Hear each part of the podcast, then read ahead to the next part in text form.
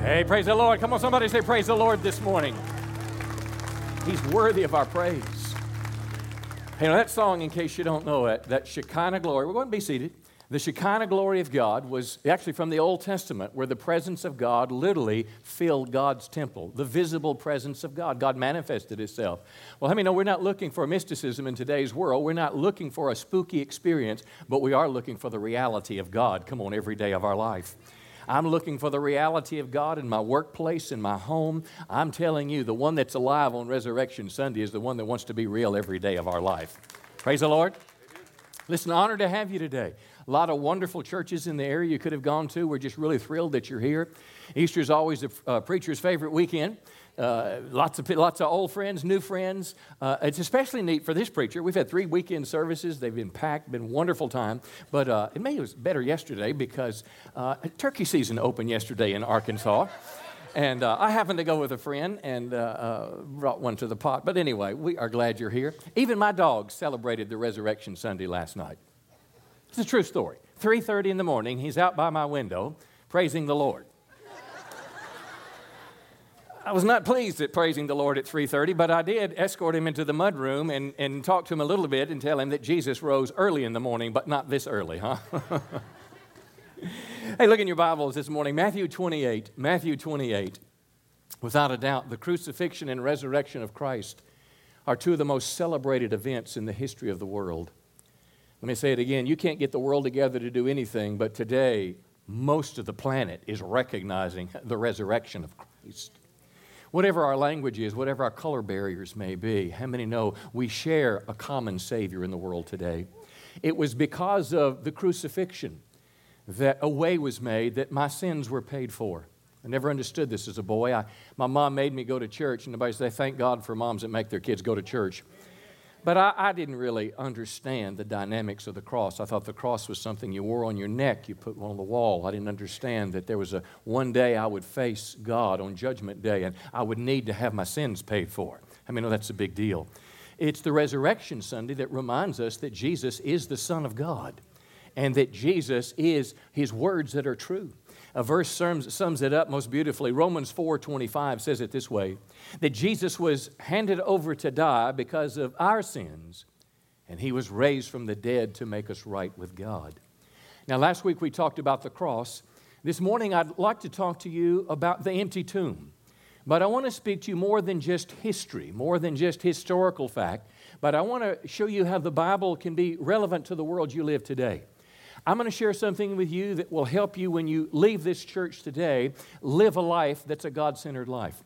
That when you're, you're, facing problems and difficulties in the workplace, that what we're going to share today because of the empty tomb will matter to you. This morning we'll talk about four things because the empty tomb is a place where fear turns into faith. The empty tomb is a place where skeptics must pause. The empty tomb is a place where doubters become believers. And the empty tomb is a place where a failure gets a second chance.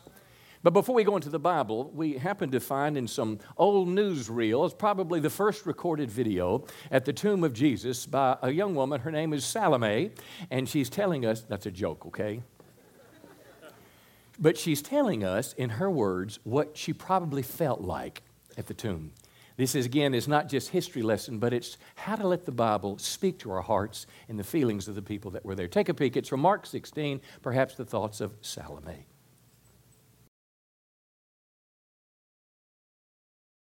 Praise the Lord. Hey, tell your neighbor, the secret is out. Matthew 28, let's begin there. The empty tomb is a place where fear turns into faith. The empty tomb is a place where fear turns into faith. Matthew 28, it was early on Sunday morning. Matthew's account of Mary Magdalene and the other Mary went out to visit the tomb. And suddenly there was a great earthquake. And an angel of the Lord came down from heaven. He rolled aside the stone and he sat on it. Now look at verse 4. We're going to talk about fear around this tomb. The guards shook with fear when they saw him, and they fell into a dead faint. And when you think of these Roman soldiers that guarded the tomb, the guard, likely 16 soldiers, they were today's equivalent of Navy SEALs. They were the finest Army Ranger of their day. uh, the full funny video we saw about the men's breakfast. They were those kind of guys. I mean, they didn't come and wash their hands before they ate. They, they didn't clean the dirt from their fingernails. I mean, they probably had some missing teeth that they got knocked out when they chewed tobacco. They spit the tobacco out the hole. I mean, these guys were just just tough guys. I mean, rugged guys, but they're different from the soldiers that were around the cross. You remember those that were around the cross when they observed Jesus? They said, Truly, this was the Son of God. And, and all the soldiers there stood in awe. But these men are a picture of the unbeliever. They're a picture of the skeptic, of the man that doesn't need God. And these great, strong, strong men had an anxiety attack that made them pass out. And they had an encounter with the living God. Now, we're going to come back to their fear in a minute because it's a little different than the other's fear. The angel, verse 5, spoke to the women, and what did the angel say? Don't be afraid. Don't be afraid, he said, for I know you're looking for Jesus who was crucified, and he's not here. He's risen from the dead. And the women ran quickly from the tomb, and they were frightened, but filled with great joy, and they rushed to give the disciples the angel's message. Now, think with me just a minute because we're talking about fear being turned into faith. Fear is something that all of us know. They knew it that day, the Roman soldiers knew it. They knew when they had encountered a God that perhaps they didn't know existed or told was not real. The disciples had it. The disciples, the guys, were so afraid they were hiding at home. They had locked the doors. They were scared, and some ladies went out to the tomb. And they too, when they saw the angel, were frightened. Fear was everywhere. What I want you to see is the pages of the Bible unfold. Fear didn't continue its grip on them. I mean, no, they began in a place with fear, but fear quickly left them because the same people that were hiding behind closed doors would, in a few chapters later in the book of Acts, stand up boldly on the day of Pentecost and proclaim Christ to the same world. And 11, 10 of these 11 remaining apostles died a martyr's death for Christ. So I'm telling you, friends, as we grapple with fear in life, fear can be turned into faith, and we can face our future with faith instead of fear. Now, listen, if you have the type of fear, and I think there's two, the, the type of Romans, uh, the fear that the Roman soldiers had, I suggest to you embodies the fear of the unbeliever, of the skeptic, of the one who says, There is no God and I don't need God. Now, how many know if you've got money in your pocket, if you've got health, if the plastic card is working, if you have a measure of control in your life, if you've got transportation, you, you don't need God? Now, you do need God, come on. You need God to keep gravity functioning. You need God to keep uh, aerodynamics functioning as you fly in an airplane. But we, we live under the illusion that we don't need God. And I suggest to you that, as the Bible says, it's a fearful thing to fall into the hands of a living God. That one day, those that have turned their back on Christ, those that have said, uh, we just don't need Him, we're smarter than that, uh, it's mythology that one day they will face God and the veil will be, will be moved. The veil that separates what we see in the natural from the supernatural. And when you behold the living God, believing that He has not been there, my friends, holy fear will come over you you don't believe a holy fear will come over a person, what do you think they were feeling on that Malaysian airliner when it was became clear that that airliner was going down? I guarantee you, fear filled that, con- that, that cockpit. Fear filled that airplane. I guarantee you there was cries of, oh God!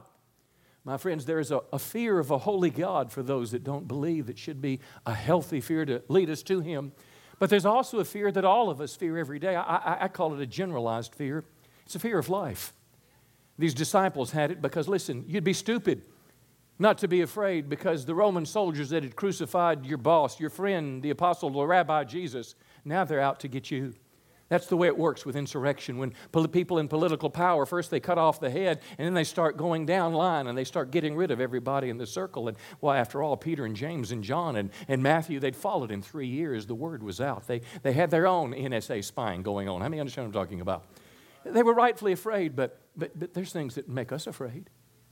Unless you bury your head in the sand, you think about terrorist attacks, you, you think about a stock market crash, you think about going into the doctor's office when you noticed you had a, a lump and it's not been there before, and every time you take a shower and you, you, you, try to pretend it's not, but it's there, and you go in and he does a test, and he, he just matter of factly, just like I said, my friend killed a, ten, a turkey with a 10 inch beard yesterday.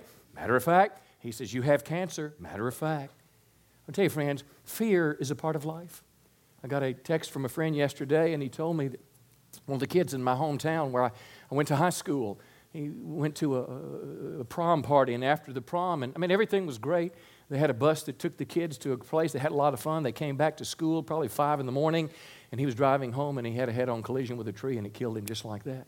I mean, if you're a parent and your kids aren't home at 11, 12, and you wake up at 1 and the light's still on, that's your signal. They're supposed to turn it off, but it's still on, and you text and there's no reply. How many know fear is a part of life?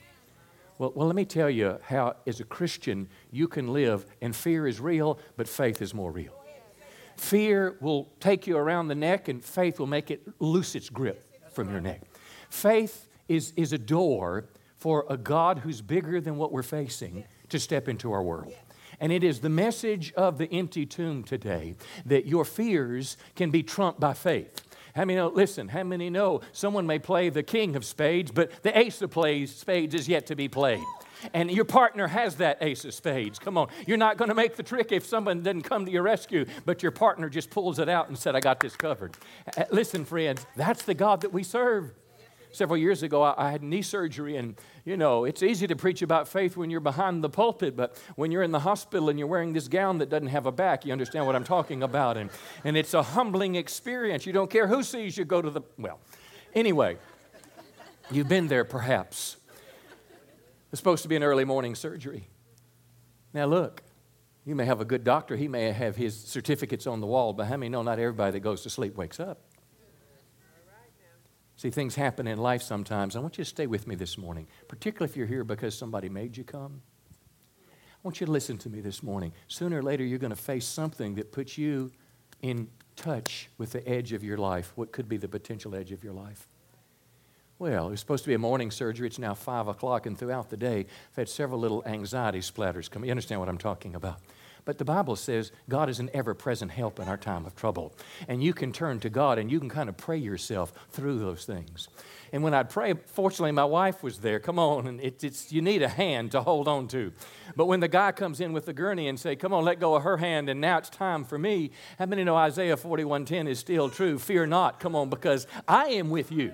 And, and, and I'm telling you this morning, when you feel all alone, there's one that's bigger. Come on, that is there. If you'll learn to reach out to Him in the days like today, that when difficulty comes in life and fear tries to overwhelm you, there's a greater one that stands up and says, "Get back," because that one belongs to me. Come on, give God praise this morning. He's worthy of our praise.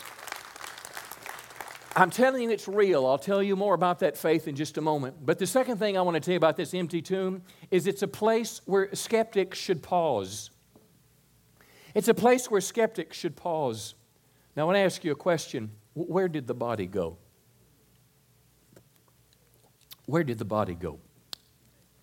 The last few generations in America, we have been raised under the worldview of naturalism. Naturalism basically says this draw a big circle about everything that happens in the world. It's the planets that are there. It's where we came from is there. Uh, it's the laws of gravity that are there. It's everything we see happening. It's every human interaction. It's everything that we can know, feel, see, touch, and taste in this world. But the deal with naturalism is everything is in this circle. There is no God. And you see, we're smart enough since Darwin introduced us the idea that we came from monkeys and we began to realize that, well, we really don't need God because we came from some primordial ooze. Uh, perhaps there was a dying planet, and that planet gave us the elements necessary for life the oxygen, the carbon. But the problem is, is they never tell you what was beyond that dying planet. Come on. They never tell you about the force that's, that was the cause that caused mankind to come from that primordial soup. You see, they have faith, my friends. The atheist has faith, the evolutionists have faith. They believe that it just kind of happened for some reason. But I'm telling you, my friends, is the question that must be addressed, that cannot just be looked over, that cannot be taken for granted. Where is the body of Christ? Now, there's no question historically Christ existed, a man named Jesus Christ. On today's world, some 2 billion people, at least by, by, by the volition of their, uh, their, their will and the words of their mouth, acknowledge Christ. He existed. The American Medical Association, in a journal in 1986, an article was written asking the question if a man was crucified as Jesus, would he die? Suggesting, of course, that he never really died and perhaps he came alive. The, the doctor that wrote the article said, without a doubt, the medical facts suggest clearly that Jesus would have died before the spear was thrust into his side that went into his lung and pierced his heart. So, my question is, where did the body go? Not many possibilities. Some would suggest the disciples stole him that's what the Jews tried to, tried to say. Now, once you think about these Roman soldiers, they were the Navy SEALs of their day. They were these strong men, uh, uh the most well equipped and trained army in the world. And this ragtag bunch of disciples with a couple swords between them was supposed to have overwhelmed that army and, and whipped them. I don't think so. But a more uh, pressing question is this um, Why would they die a martyr's death for a lie that they knew was a lie? Now, every once in a while, a crazy person will do something crazy. Every once in a while, this week, it said it was an airplane that was in the air 40,000 feet. Somebody tried to open the door to get out. But how many know most people that fly on airplanes don't want to get out at 40,000 feet? I mean, there's nuts out there, okay? But most rational people don't do things like that. These disciples died a martyr's death. Ten of the eleven remaining apostles died martyr's death. They died. They wouldn't die for a lie that they knew was a lie. I'm telling you, my friends, somehow we have to realize when there's pressures like this and people are arrested and they're pulling out their fingernails and they said, You deny your faith. You tell me where that body of Jesus is. Do you think they couldn't find one Christian that they had tortured that wouldn't, would, wouldn't talk about what happened? Because they all were clustered together, they all lived together. My friend, the disciples didn't do it. How about the Jews? Well, that's crazy. The Jews were the ones that killed him in the first place to protect their power. The Jews were the ones that hired these Roman soldiers. And the Jews were the ones, listen, on the day of Pentecost, when it came, Peter stands up and preaches the resurrection of Christ. And now thousands are getting saved. If the Jews knew where the body was, they would have exposed it at that point, and Christianity would have died. Because the whole message on the day of Pentecost, when the church was born, was about the fact that Jesus rose from the dead. So you can forget the Jews. Now, the great trump card in all this is those Roman soldiers. Now, listen, if a Roman soldier lost a prisoner, that Roman soldier would have to give his life. It's not like today, if the head of the IRS will see what happens to Miss Lerner in the investigations, usually nothing happens to people in political, political power. I mean, we live in a world today where states vote on issues, and if one side doesn't like it, they find a judge up the, up the food chain that overdoes the will of the people. So, I mean, we live in a world today where there's oftentimes not justice, but if these Roman soldiers lost somebody, they would pay for their life. Now, listen, there's no historical record. If the body was stolen, they'd have put a dragnet out, just like we do in today's world. We had Walmarts just on Friday that were closed in this part of the country. I'll tell you, friends, the FBI was all over that. Homeland Security was all over that. We didn't know a thing about it. If the body of Jesus had truly been stolen, there would have been historical record about Roman soldiers having looked and searched for the body, having quadranted off the area, and they'd have found Jesus. But there is no historical record.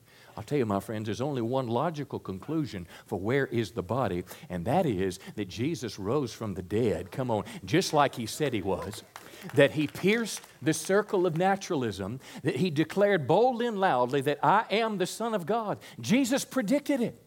He said, I'm going to die, but I'm going to come back to life again. People saw him, my friends, and I'll tell you that veil, that circle of naturalism, should be opened for the consideration if you're a skeptic today. And I know there's people that are far more intelligent than I, that you could research Christian apologetics about the body of Christ. But it gives us pause, my friends, because the empty tomb, we must answer the question where is the body? Because our eternal soul hangs on the answer. Come on, somebody give the Lord a good hand this morning. Now, let me get very personal with you in this next one. The empty tomb is a place where doubters become believers. John chapter 20, verse 25. And as you look into the pages of Scripture, there's a lot of doubt surrounding the resurrection. I mean, after all, it's, it's not something that happens all the time. I've been a, a Christian pastor over 30 some years. I don't even know how many funerals I've done. I don't know how many visitations I've gone to, but one thing that's been consistent in every one we went to the funeral and we put the man or woman in the ground and we left them there and they didn't come back. But in this case, something supernatural happened. Doubters are becoming believers because of it. The other disciples told him, and now this is a week after the resurrection, we're talking about Thomas. Jesus appeared on multiple occasions. He appeared at the tomb, he appeared that evening to a group of disciples, and now he appears a week later. The disciples told him, We've seen the Lord. But Thomas, a good American, a good conservative thinker, a good rationalist, a good reasonable man, who gave more credence to facts and experts than he did the reality of what was before him. Thomas said this Unless I see the nail marks in his hand, unless I put my hand into his side where the spear went, I will not believe. And it's unless you can show me some, some proof. A week later, his disciples were in the house again, and, and the doors were locked. But Jesus came and stood among them and said, Hi, guys. I'm telling you, that veil of naturalism is pierced once again because Christ is not bound by the laws that bind us. I mean, if I'm here, I can't be over there. But Jesus can be wherever he wants to be, and he shows up and he just kind of hangs out. Well, I want to tell you, my friends, I don't care how good their alarm system was. I don't care how thick their walls were. I don't care if they had a gun and they had guard dogs. If Jesus wants to do something, he's going to do it. Uh, this same Jesus, listen, and when he goes in the room, isn't it interesting that he knew exactly what Thomas had been talking about? Verse 27, he said to Thomas, Thomas, come here. Let me see your finger. And he went, bloop, and it went right through the hole in Jesus' hand where the nail scar was. Put your finger here, see my hands, reach out your hand and put it in my side. And I want you to say this with me. He said, Stop doubting and. Is it just possible that your belief in Christ is a simple choice. That's not an irrational choice, but that it has logic, it has experience, it has history, but it's a choice to embrace or reject. I, I, I, I need to learn to choose to doubt my doubts and believe the truth of God's Word. Stop doubting and believe. And Jesus said, Because you've seen me, you have believed. And now Jesus speaks of you and I. I told you this will get personal. Blessed are those who have not seen and yet have believed. Now let's talk just a second about this idea about, about our faith. Typically, if you're young in life, you're not much aware of your need for God. If you've grown older in life and you have managed to obtain some wealth, some money, whenever you have money and health, whenever you have a measure of control in life, you're not really aware of your need for God. But I can tell you, whether you're a Christian or not a Christian, sooner or later, you begin to flirt with the edge of life as you know it. You could walk into the office one day and you could get the pink slip and, and there's no unemployment. I mean, something could stop just, just like that. You work at Hobby Lobby. I don't know what's going to happen with their court case now as the Supreme Court tackles it, but you work at Hobby Lobby. They're saying no to the health insurance because we don't believe you should be forced, based on your religious beliefs, to, to, to provide a, a drugs that would induce an abortion. Well, what if the Supreme Court turns them upside down? I mean, just because a court or a law is made, that doesn't make it a, a right law. There can be laws that are right and laws that are wrong, laws that are just, laws that are unjust for political motivation. But, but your whole world could change just like that. Just like that. But I want to tell you, if your world turns upside down one day, the one who holds the world in his hand can turn it upside down the next day. See? Now, now, now, now this is not just preacher talk. Let me, let me get real with you just a minute. 18 months ago, my wife went in for a second, a second uh, mammogram. Well, how many know when your doctor calls you the next day after an unscheduled test for an unscheduled appointment, it's usually not good news? I remember going to his office. It was a gynecologist right across the street on Moore's Lane. We're sitting in his desk, and just matter of factly, he looked at us when he sat down, and she looked, he looked straight in her eyes, and he said, You have breast cancer. And for the next five minutes, we asked questions, and he had no answers. Is it in both breasts? I don't know. Am I going to have to have chemo? I don't know. Am I going to have surgery? I don't know. Well, what doctor should I go to? I'm not sure. Here's a couple. You can choose one. Well, what's going to happen? I don't know. I'm telling you, sooner or later, you're going to face things in life that do that. After the first service, a dear friend of mine who's been friend for many years came up to me and just said, I've been diagnosed with colon cancer. Now, look, we had just planned a hunt not too long ago. Here's my question to you What do you do when life meets you like that? Do you meet it with faith in God? Or do you meet it with doubts? Do you live in the box of reason and experience? Are, are, you totally depending on just the best doctor? Come on. Thank God for good doctors in America today. Thank God for quality healthcare workers. But they're not God and they're not miracle workers. And sometimes the best lawyer, the best doctor, the best banker cannot solve your problem. But can I tell you, Dr. Jesus can take care of you all of the time. You how faith works. We get out in the parking lot, and when we left their office, all the nurses knew. Yesterday, I was going down 67. It was a funeral, and, and, and I was coming to church. And this funeral procession came, and when you saw the long line of cars with their lights on, every car is stopped as if to honor the, one, the body of the person that was coming.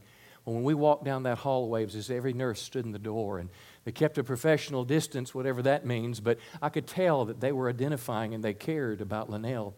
But we got in the parking lot with no answers whatsoever. I put my arms around her and I said, Honey, you're going to be okay because God is not done with you.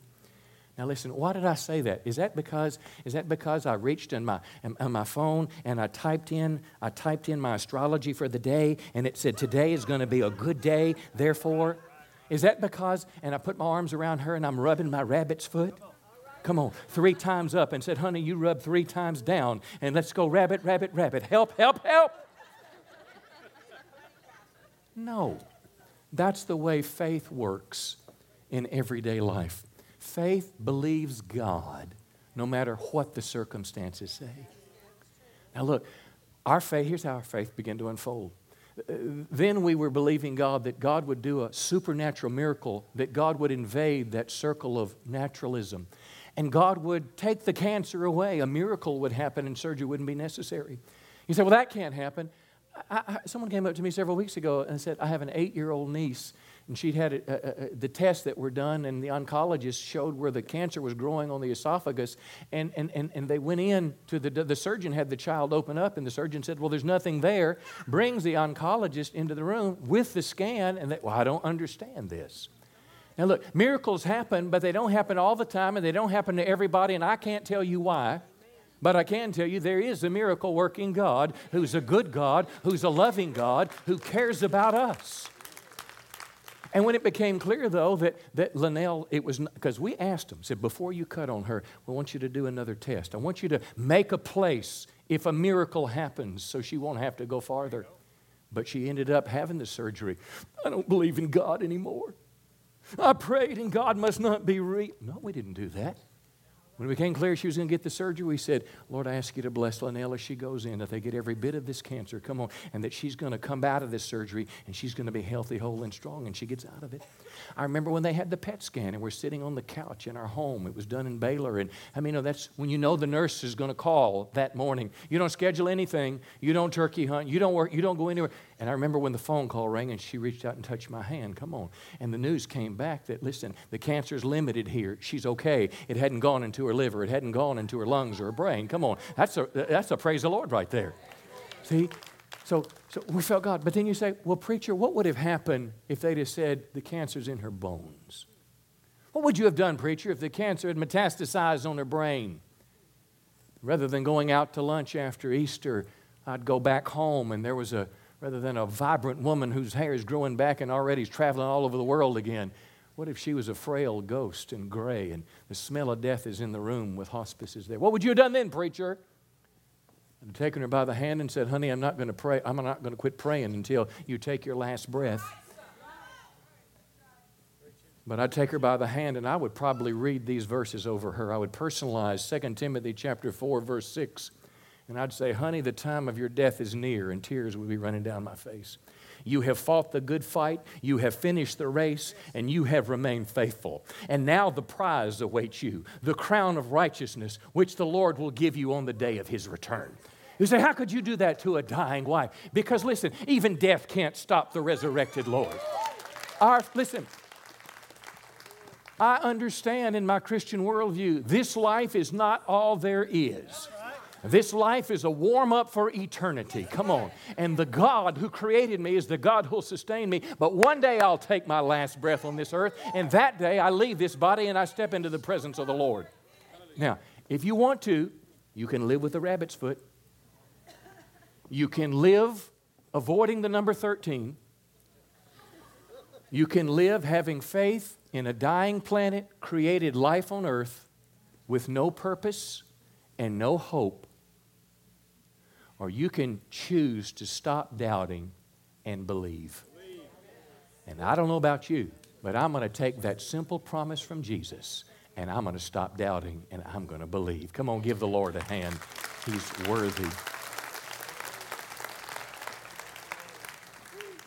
We're going to close this morning uh, in just a moment, and I'm going to offer prayer for our spiritual lives. Because, listen, I'm thrilled you're here this morning.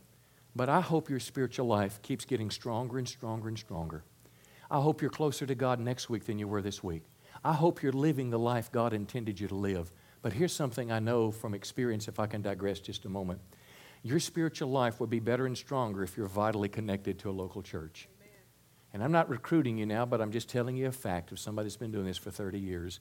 I've watched Christians. You don't have to go to church to go to heaven, but I'll tell you, it makes the journey there a bit easier.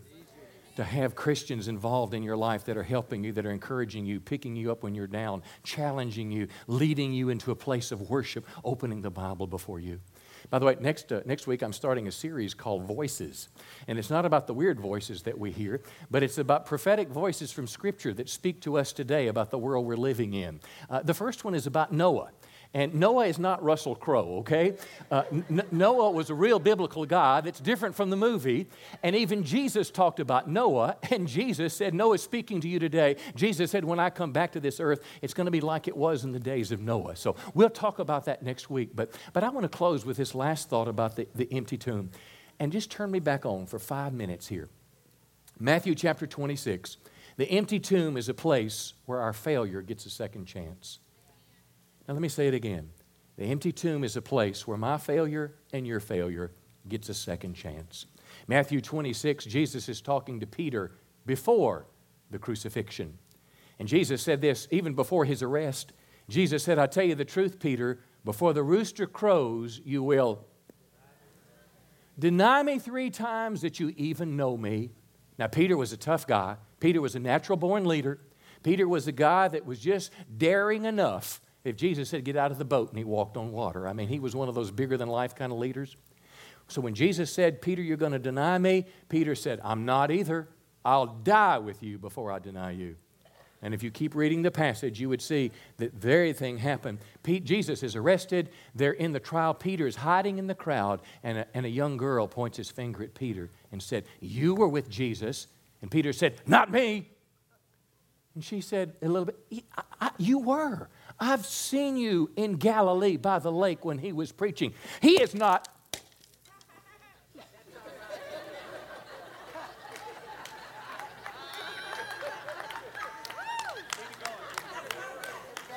Well, the Bible said Peter cursed. That's as close as I can come to it today. If I was OCD, I would kick this one too, and then we would have kind of. No. This is not the way this was supposed to end. Uh, uh, where are we going? Okay. And then Peter denies him. But on the third denial, when the rooster crowed, get back with me on this, this is a good point. The third time the rooster crowed, Jesus looked at Peter, and Peter looked at Jesus, and he began to weep. Now, think just a minute. When you fail, here's my question Does God throw us away? If you're wearing an orange jumpsuit in the newspaper, will God throw you away? If you're on your multiple marriage, will God throw you away? Come on. If you have that thing that happened in your life many decades ago that you're still ashamed of, and you don't feel like God could ever forgive you, can I tell you? Peter's life shows us that God recycles the trash. Come on. That God, that God doesn't get rid of us but God uses us again. Let me wrap up with this and then we'll pray. Mark 16, verse 5 The women entered the tomb. This was back resurrection. They saw a young man wearing a white robe, but the man said, Don't be afraid. You're looking for Jesus. He's risen from the dead. He's not here. Now, listen to what the angel said. Now, go and tell his followers. Jesus had probably thousands of followers. We know 500 at one time saw him. But he singled out Simon Peter and he said, Go find Peter. Jesus is going into Galilee ahead of you, and you will see him just as he told you. Now, listen, here's the message of this, and I'm going to close with this this morning. When we fail, God wants to pick us back up. What will you and I feel is we feel shame and condemnation. We feel like we're not worthy anymore. Well, that's why the cross was there. Because there's another big word for failure in the Bible, it's called sin. And see, my sin is my failure to live a righteous life before God. My sin is what sent Jesus to the cross. And it's my sin is the ultimate failure. And can I tell you, what we're celebrating this weekend is God's ultimate act of love that He forgives people that have failed. Come on. He forgives those that have sinned, He forgives those that have not done the way they were supposed to do. And that's my message to you this morning in closing. Jesus' forgiveness is available to all people. And it's the cross that all of us need because one day we'll stand before God to give an account for our lives. And it's the forgiveness of Christ that will cause Jesus to put his arms around me, come on, and say, This is one of mine. Listen, here's the thought I'll leave you with. When that angel told that woman to go get Peter, Peter didn't have to go. Peter didn't have to respond to God's invitation to come. Well, my friend, the same thing is happening today. Because today, God is giving an invitation by His Holy Spirit through me to you. And it's not to join a church, but it's to get your life right with God. It's to get you on track to live the life God intended you to live. God's invitation is going out to you today to ask God forgiveness of our sins and to commit our life to follow Him. My friends, I think God is talking to many that are here today. And Jesus is asking you to turn and follow Him. He's asking you to walk with Him. He's asking you to begin to believe today, to put your trust in Christ and take that huge step of saying, Jesus, I want you to be my Lord and Savior. And that's what I'd like to pray about this morning. If you're here this morning and say, Pastor, I want you to pray for me today. I want to get my life right with God. I need God's forgiveness today. I'm tired of the way that I've been living because it's not brought what I'm looking for in life. And I'll tell you, I understand that. I was 19 years of age. Life was good for me, but something was missing in life. I was on a scholarship. I was going to college. I was dating cute girls. I had beer in the car. I had all these things. I played ball, but none of that made me happy. It's like after a while, you just fill it up, a bucket with something in it, and it drains out the bottom. Can I tell you, Jesus can plug that hole? Yes. You'll never find ultimate happiness in life until God is a part of your life. You'll never find the life that God intended you to live until you're following Jesus Christ. So I ask you today, are you here today and say, Pastor, I'm ready to become a believer today. I'm ready to put my trust in Christ. I want you to pray for me. For some that may be here, it could be the first time you've ever prayed this prayer. For others, you might have gotten away from God. But whatever it was that drew you to church today, can I tell you, that's God's Holy Spirit. It's not the church marketing plan. That's God's Holy Spirit that drew you here. And what you felt today and what you're feeling now is God calling you back to Him. I'd be honored to pray with you today. If you're here today and say, Pastor, pray for me. I want to get my life right with God. Lift your hand real boldly today and quickly and say, Pray for me. God bless you, and God bless you, and you, and you, and you. Say, Pray for me. God bless you. God bless you. Others, let me see your hand today. I was asking God for 15 people today. Pray for me. God bless you, sir. God bless you. Others today. God bless you in the back. One, two, three, four. God bless you. Others, I see your hand. God bless you. And God bless you, dear. And God bless you, sir. And God bless you, ma'am. Somebody else say, Pray for me. Others say, Pray for me. God bless you. I want to get my, God bless you, pal. God bless you when a young man turns to God. I gave my life to Jesus at 19. It's the best thing I ever did.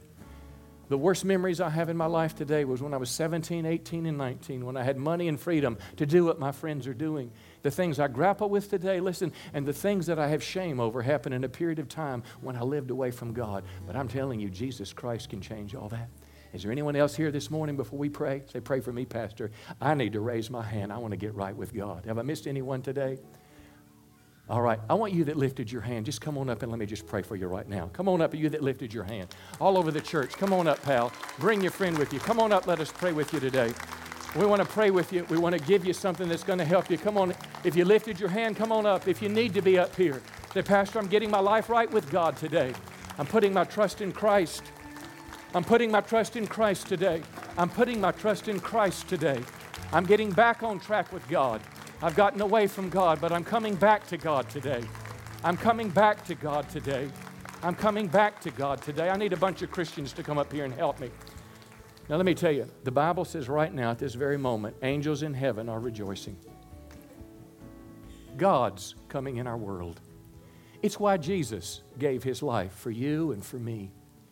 And I want to tell you this, friends living the Christian life today is a starting place, it's not an ending place after we pray for you, we want to give you something. This is not like a movie that you go to a movie and it was good, it was great, and you know, you tell people about it, you send a text message, you should come, but when it's over, it's over. This is a beginning place to live the Christian life. And after we pray, there's going to be some people that, that give you some materials and some books. I want you to read that book. It'll talk to you about being baptized in water, about reading your Bible, about praying, about the type people you need to have in your life. See, this is like a spiritual birth. The Bible calls it being born again calls it the new birth. Well, you've got to grow up just like a child goes to the nursery and, and goes to elementary and a teenager and college, and, and then they're a grown man and they're doing something. That's what God has for our lives, and that's what we want to help you with today. We are so proud of you. Come on, give them one more big hand today. We are proud of you. We are proud of you. We are proud of you. Listen, this is why we do this, is because we want to see more people go to heaven. That's what it's all about. We're all going to say this prayer together. I want everybody in the room to say it today. Say, Dear, dear Jesus, dear Jesus thank you for loving me. Thank you for taking my failures and taking my sins and forgiving them. Jesus, wash my sins away. Wash away my shame. Wash away my guilt. Wash away all the bad things I've done. And make me a brand new person. Help me to live the life you created me to live. Come into my life, Lord Jesus. Be my Lord and Savior. Help me to live the life that you want me to live. In Jesus' name. Amen. Come on, give them one more big hand today. God bless you. God bless every one of you. I prayed a prayer just like that on August 15th, 1976, and I'm telling you, it'll change your life. Pastor Mike is going to help you right up there. They're going to give you something, and uh, it's been our honor that you're here. They're going to help you. We're going to close with one song. Wasn't today a great day? Come on, wasn't today just a great day? Why don't you stand to your feet with me? We're going to have a closing song. I'm going to have some of my prayer team just linger right over here. If there's anything you heard in the message, or maybe you missed the early prayer, but you want to talk to someone, before you go, you come up and you talk to them. As our prayer team comes, sing it one last time. I love you, and I hope to see you next week.